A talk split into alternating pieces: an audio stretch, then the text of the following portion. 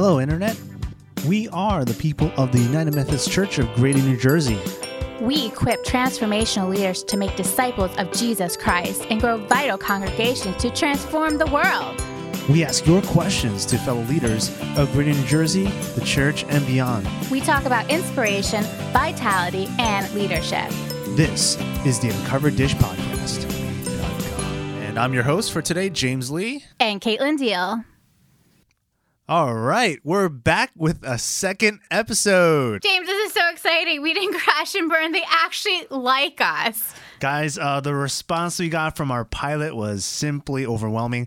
Now, we've been working on this podcast for a long time, and, you know, we're very grateful many of you love it and feel it is helping you in your ministry. So, thank you. And if you haven't already, be sure to subscribe to us on iTunes and leave a comment and a five star rating and tell your pastor, tell your friends about our new podcast. Tell everyone. If you have any questions or suggestions for us, be sure to email us at podcast at gnjumc.org. Now, today's podcast is going to be about new disciples and new faith communities. Our guest is Trey Wentz, the director of New Disciples of the United Methodist Church of Greater New Jersey, and we ask him about evangelism in the 21st century and what the United Methodist Church of Greater New Jersey is doing to create 90 new faith communities by 2018. If you're a church planter or have any interest in new faith communities, you do not want to miss this Uncovered Dish. As of February of this year, Trey was uh, appointed as the director of New Disciples for the United Methodist Church of Greater New Jersey. Basically, that means that for uh, all the 560 or so churches in the Greater New Jersey area, Trey is a resource encouraging churches to grow with new disciples and to grow new faith communities. Trey, we're very excited to have you. Thanks very much. Welcome, Trey. Thank you. So, today's dish, as you know, we're the Uncovered podcast. So, today's is that our podcast name? Something like that. Uncovered dish.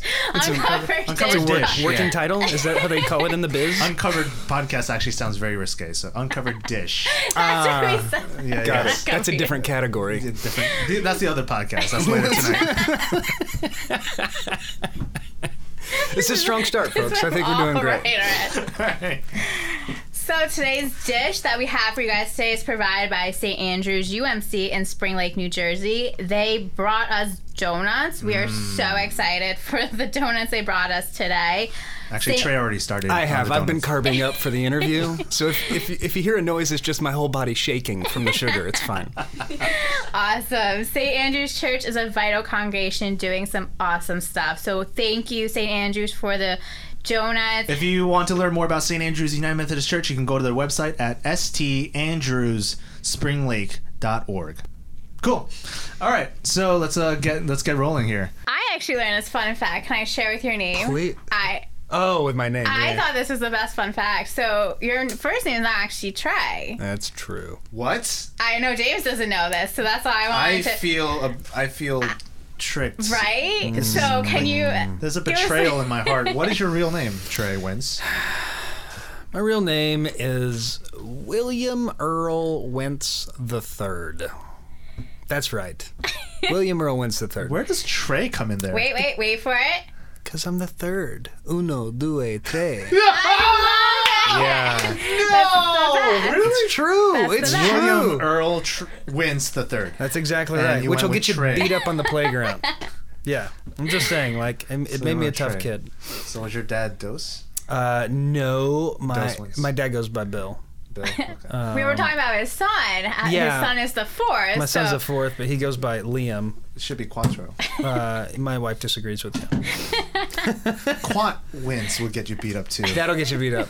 Either way, So your parents kind of had that in mind. Yeah, like they- we're gonna name you William, but we're really gonna name you Trey. but for the sake of your life on the playground, we're gonna call you Trey. That's very that's very uh, thoughtful of them. well, I think so. Yeah, they're thoughtful people. That's good. Thank you, Bill.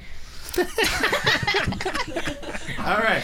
So so Trey, uh, you know, you just kind of started working at the at the United Methodist Church of Greater New Jersey not too long ago, but um, just tell us about more about your background. I um I, I've got a, a pretty varied church background. Um, which I would like to think gives me a unique perspective. I guess probably everybody thinks their perspective is unique. That's how perspectives go.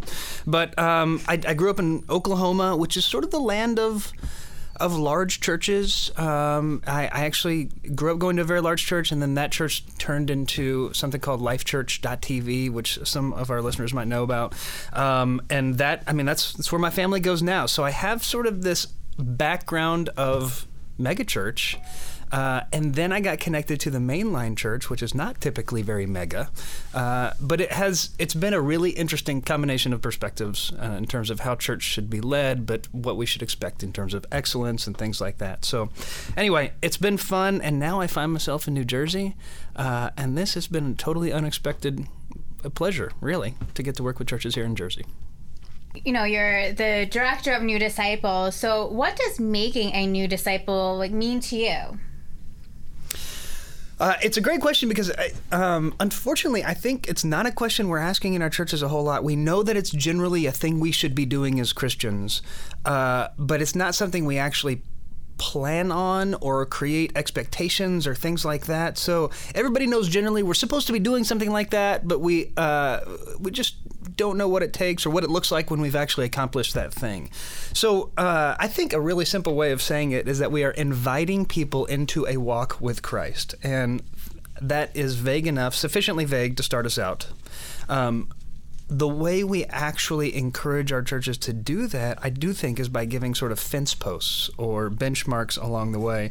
And that's not a way of like rating how good of a Christian we are, but what it is doing is giving people clear expectations for what it means to invite other folks into a life of faith. So um, churches oftentimes oversimplify it and I think that's actually a good thing because it's something we can get our heads around. So maybe uh, Life of Faith is regularly, like step one is regularly being a part of a faith community on, say, Sunday mornings. Maybe step two is investing, not doing faith alone, investing in a small group. Maybe step three is um, starting to actually act out our faith outside the four walls of our churches. So this is local mission work, this is acts of service, things like that. Uh, maybe step four is doing something with our money on purpose, investing in uh, acts of service. So it can be fairly simple. I just think it's wise of us to actually name these things so that people know what target they're supposed to be aiming at. Does that make sense? No, absolutely. So, um, from a church's perspective, you know, um, I guess this big uh, church word gets thrown around, around a lot uh, evangelism. What's the difference between making a new disciple and evangelism? So evangelism, it does, uh, depending on what circles you run around in. Evangelism has got a bit of a bad name, uh, and I too have met the guy with the megaphone on the corner, and he has told me that I was going to burn in a lake of eternal fire, and I understand your apprehension. Um, it, was it was uncomfortable for me, and if you had that moment, it was probably uncomfortable for you. Uh, However, I would say please don't just pitch the word evangelism. My experience is if something is important to you, if something has been life changing for you, you're going to tell your friends. So, for some of you out there, that's CrossFit. And believe me, we have listened to you talk about CrossFit day in and day out. I understand that it changed your life. For others of you, it might be your faith. And uh, if if it is, the expectation is you are going to talk to other people about it. Your life was one particular way, and then you entered into this life of faith, and it changed. And why in the world would you not share that? So, so much of it um, is is just sharing your story. And if your story happens to be a life of faith, that's what you're sharing. Um, that's what we want to normalize.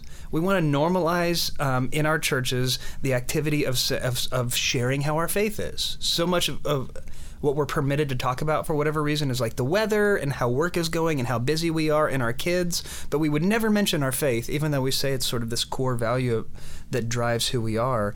We'd like to normalize that so people get more and more comfortable sharing what God has done in their world. That's so fascinating because that is so true that um, even even in the church community, some people find it very difficult to share about their faith and just talk regularly like about their faith. Why do you think that is? Because we all have been at Thanksgiving dinners that got really uncomfortable when people talked about uh, faith or politics. And so we basically just said, you know what, let's keep it to the weather. Uh, and then everybody will get along just fine. And I get that, except for how boring it is, and uh, and frankly unimportant. Uh, I think that it's worth our while to learn to talk about important things, like say politics, but in this case, more importantly, our faith in a way that doesn't make people feel so defensive, but it's just a sharing of our story.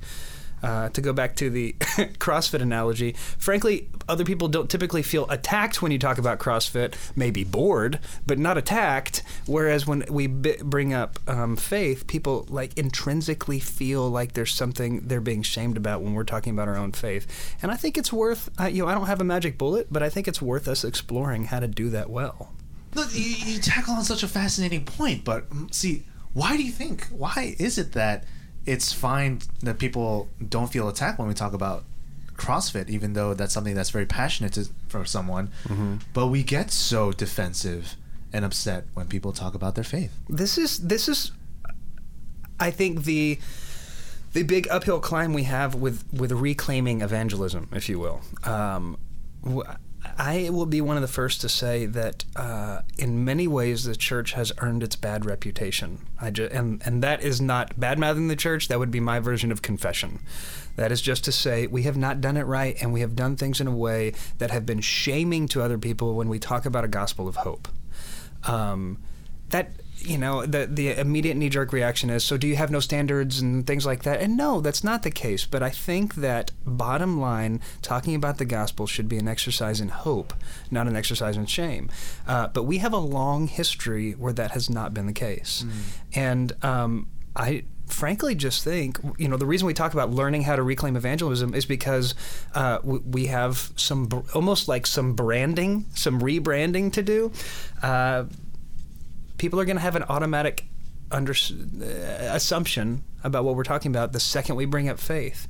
And, uh, you know, we shouldn't feel attacked as much as, gosh, they're just acting out of a long history. And uh, it's worth our while to, um, to make a new name for ourselves, if that makes sense. Absolutely. Yeah, it's it's an upward battle, but it's a bath, battle worth fighting. Yes, I think it's definitely worth investing in.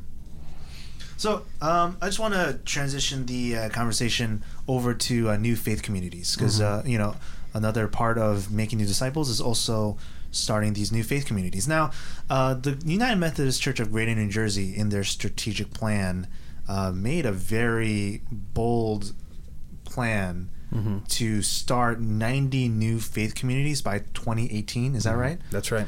Um, that sounds kind of scary. How do you plan to do that? It's my job, and I assure you, it's very scary.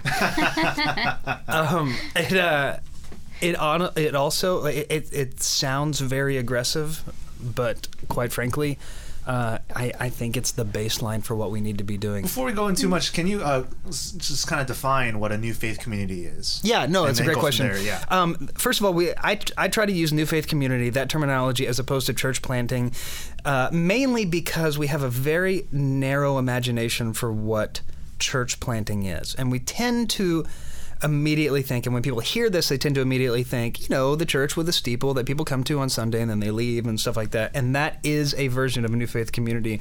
But I don't want it to be the only version of a new faith community that we think of. So, um, you know, there are all sorts of experimental things. We, obvi- we we know that there is this collective history where people sort of miss, of- oftentimes, not all people, but people can mistrust that standard image of the church, but they do care about faith. They do think the spirituality thing is important. They just don't want to walk into a place with a steeple, and we get that. So there are all sorts of new church initiatives popping up in coffee shops and bars and living rooms. Um, there are business entrepreneurial endeavors, things like that, and all of those should count as faith communities. Matter of fact, I actually think this does really good work in that um, it keeps us from relegating all things faith to what happens in a church. It sort of blurs the line to where faith belongs in a whole. It belongs in the marketplace. It belongs in our homes. It belongs um, where we would go get drinks with friends, things like that. So I actually think this is a really positive turn. Um, but it can be into those things I just mentioned. It can even be in a church. It could be a small group that is geared for people who are not presently connected to church. Um, it could be a second service or going multi site or something like that. There's a whole lot of space. So that's why I use that term. Hopefully that kind of helps. So, and back in terms of 90 new faith communities, uh, here's what we know in terms of just maintaining the present number of churches. Uh, if an area, and that could be a city in the United Methodist Church, it might be a conference. Um, you know, different denominations or groups have church planting um, areas. If they're not planting at a rate of one percent of the total number of churches per year, they can pretty much expect a, a decline. So, for our 500 plus churches, that means a minimum of five per year must be planted just to maintain where we are.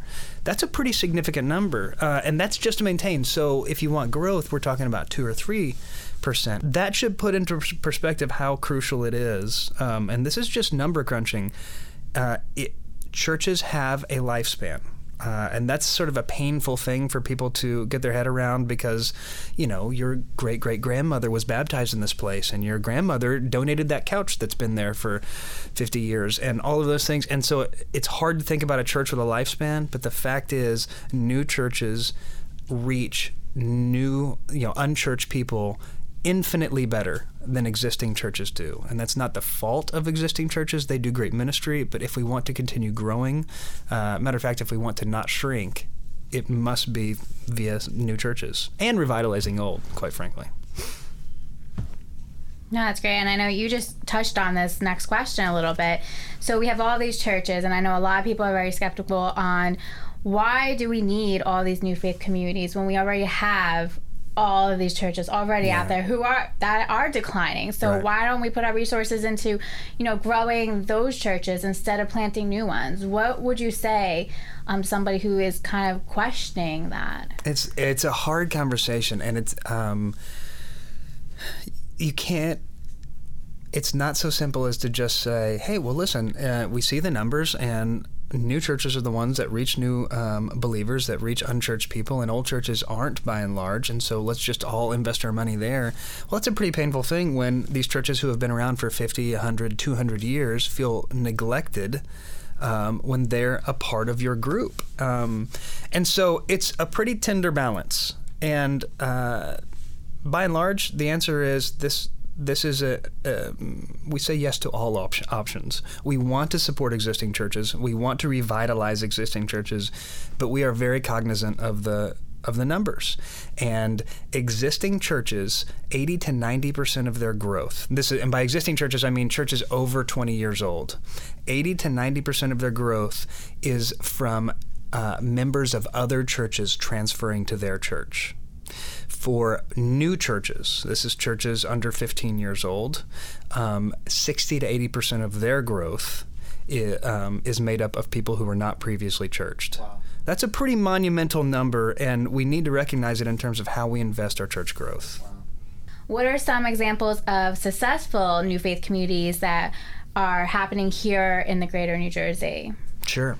We've got um, one that's just been exciting, and I think we've kind of done some promotion about this lately. But I, I was just meeting with the group yesterday, and there's cool things going on, and it's up in Fort Lee, New Jersey, which is across the Hudson from New York City, and uh, it's called Greenhouse. Um, it is essentially the term we use is mother-daughter church plant. So there is an existing church in East Brunswick, and they are sending this church out, um, you know, about an hour north to try this out, and um, they've done some really hard work over the past nine months. They've um, met every single week to pray in the area, to connect with people in the area. That group has grown. They've done these preview services uh, that have gotten really great turnout. Got, i got to be at the very first one. It was very exciting. Uh, and they launch uh, September 11th is their first official launch. They're meeting in a hotel.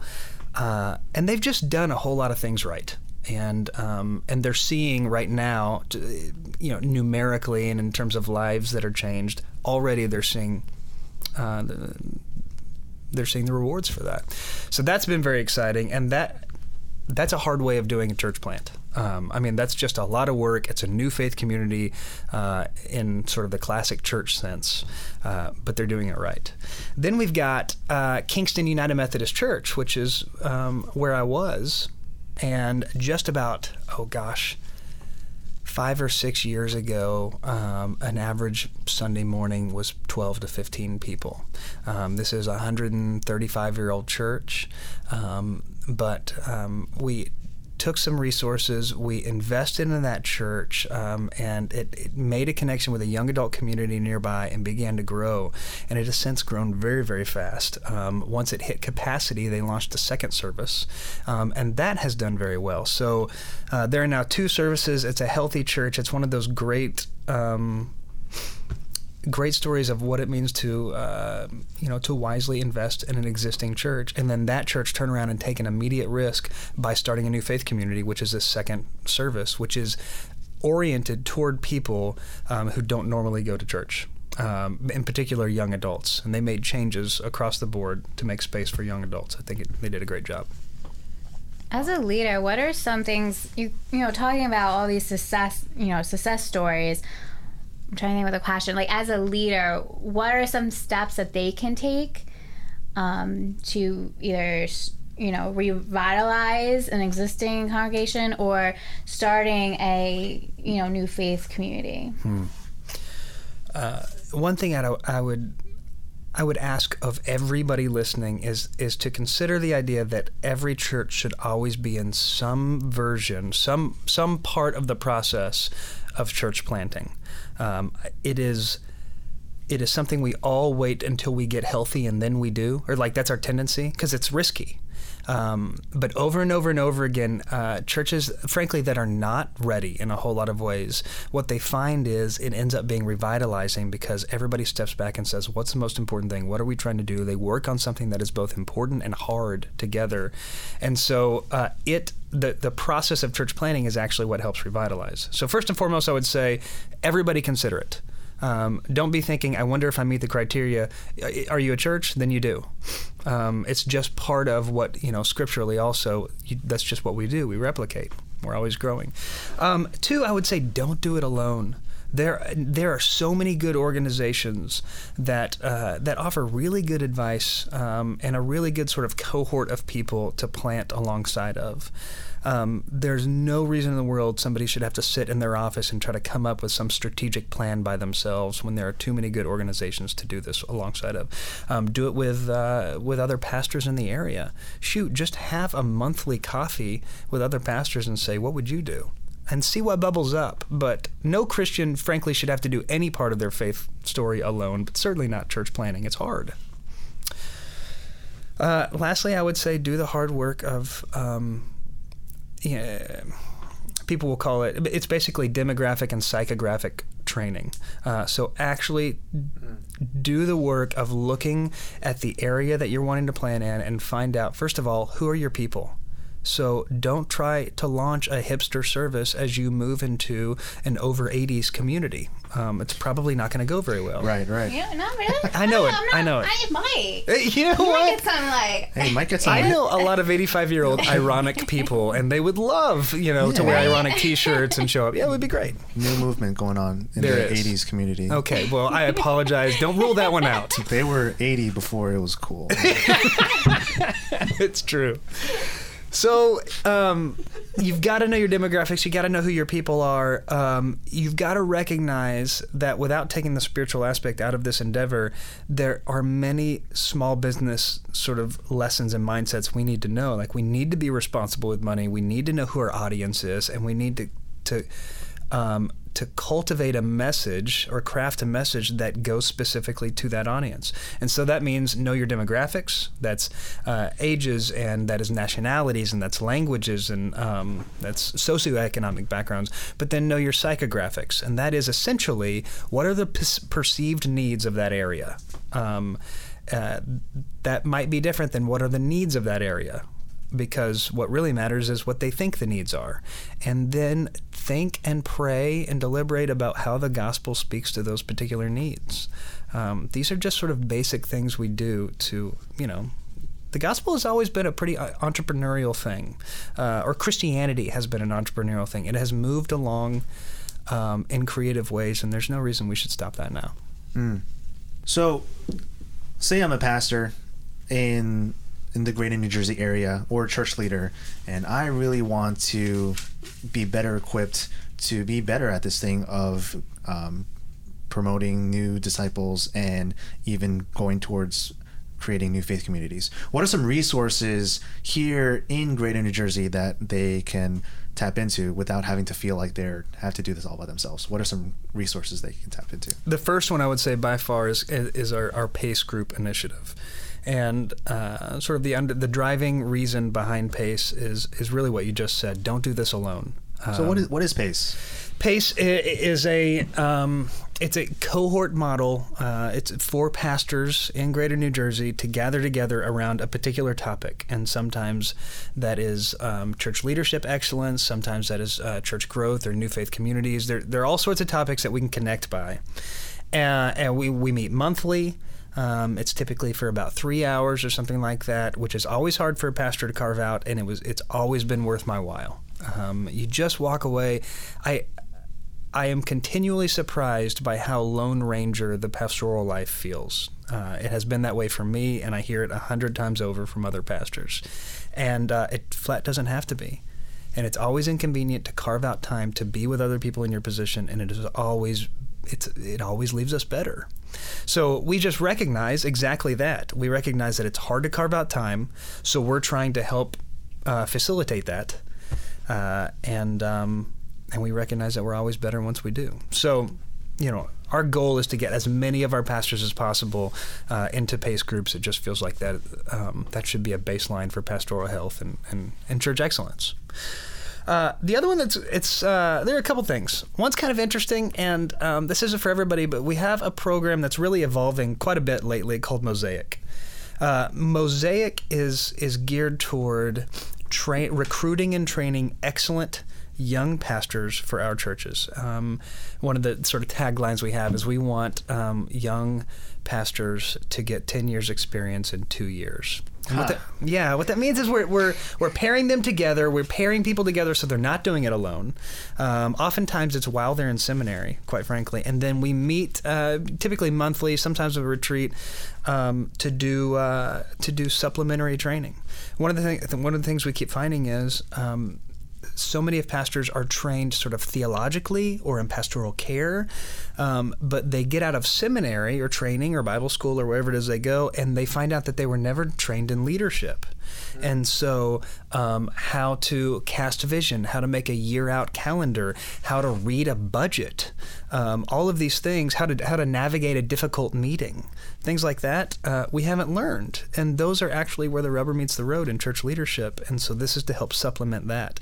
So, um, eventually, what we want to do is, I think, a lot of these uh, this curriculum, a lot of these monthly meetings become available to a wider group. So maybe just stay tuned on that. I think it'll be a beneficial thing.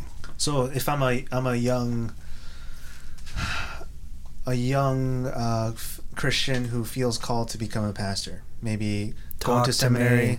Talk to who? Talk to me. Talk to Trey Wentz. If you're out there, you talk to me. All right. Uh, How many people do you have in the program? There's about 15, 16 right now. Oh, wow. And they're from all over Greater New Jersey? All over Greater New Jersey. Um, churches that they're serving in range from fairly small to, to over 100.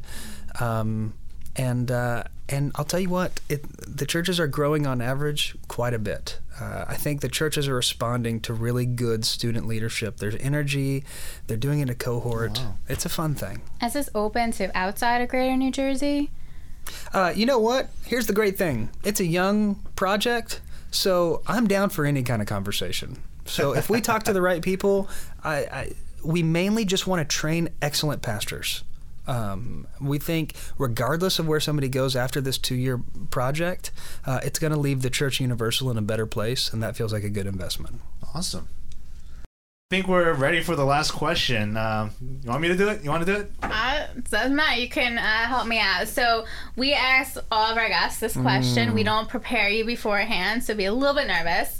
Oh, no. It's not about donuts. Let's mostly start posting it online, though, I think people will have a that heads up. That is true. But, so, but right now, right now none, of the, get... none of the episodes have been actually published, so this is this is completely new to Trey, so it's gonna oh, be fun. gosh. So our last question is Blue. because no, I'm trying to guess. You got it. You won. Did I get it right? Ding ding ding. How do I win? The important thing is how do I win this question? That's what's important to me. So, because we're the uncovered dish, we love food. We ask all of our guests this last question: If you can have a choice of only one dish for the rest of your life that you could only Oh. eat. I know. I see the pain in your face. Our Oh, audience this doesn't, is- but I can see it. Breakfast, lunch, and dinner. Only one dish you can choose from. What would it be?